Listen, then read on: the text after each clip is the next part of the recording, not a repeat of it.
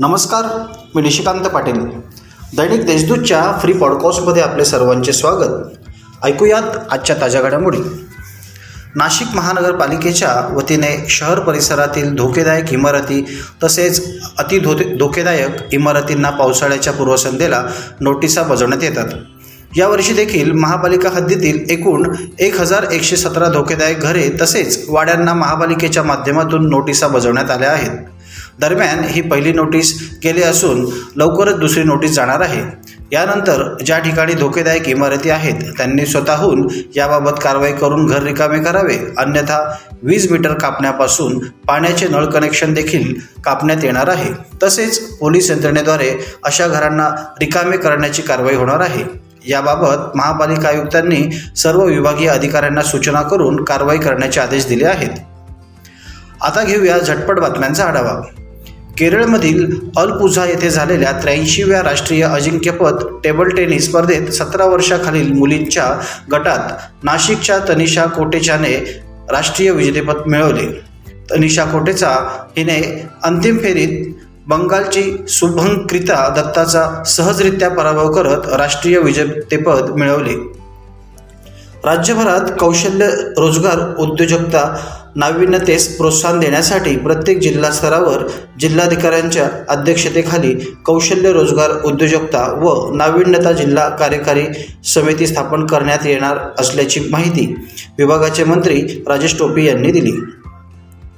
चित्रपट महर्षी दादासाहेब फाळके यांची जन्मभूमी व कर्मभूमी असलेल्या नाशिकमध्ये महर्षी चित्रपट संस्थेच्या लघुपट महोत्सवाचे पारितोषिक वितरण कार्यक्रम उद्या बावीस जून रोजी सायंकाळी सहा वाजता परशुराम सायखेडकर नाट्यगृह येथे होणार आहे.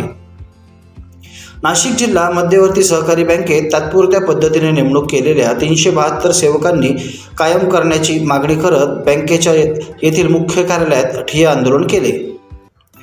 आदिवासी विकास विभागाअंतर्गत येणाऱ्या शासकीय व अनुदानित आश्रमशाळांनी शैक्षणिक वर्ष दोन हजार एकवीस बावीसमध्ये दहावी बारावीच्या परीक्षेत चमकदार कामगिरी केली असून विद्यार्थी तसेच आदिवासी विकास विभागाच्या दृष्टीने ही अतिशय अभिमानाची बाब आहे.